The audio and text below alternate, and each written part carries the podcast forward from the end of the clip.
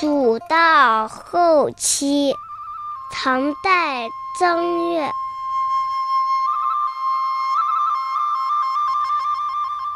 客心争日月，来往欲期程。秋风不相待，先至洛阳城。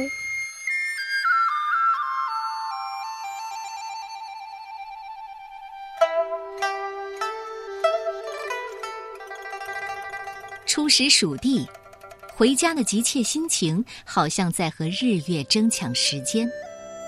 来往的日程事先已经安排好，可这秋风等不及我，早一步到了我的家乡洛阳城。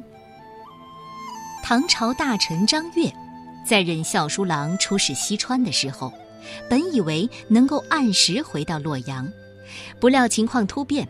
秋天前回到洛阳的希望是落空了，心里满是惆怅，只能埋怨秋风的无情，不等自己抢先到了洛阳去。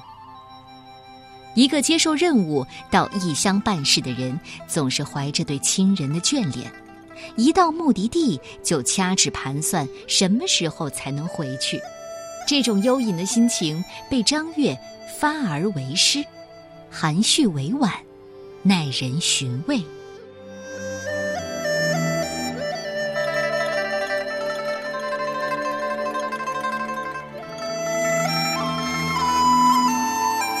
蜀道后期，客心争日月，来往欲期程。秋风不相待。先至洛阳城。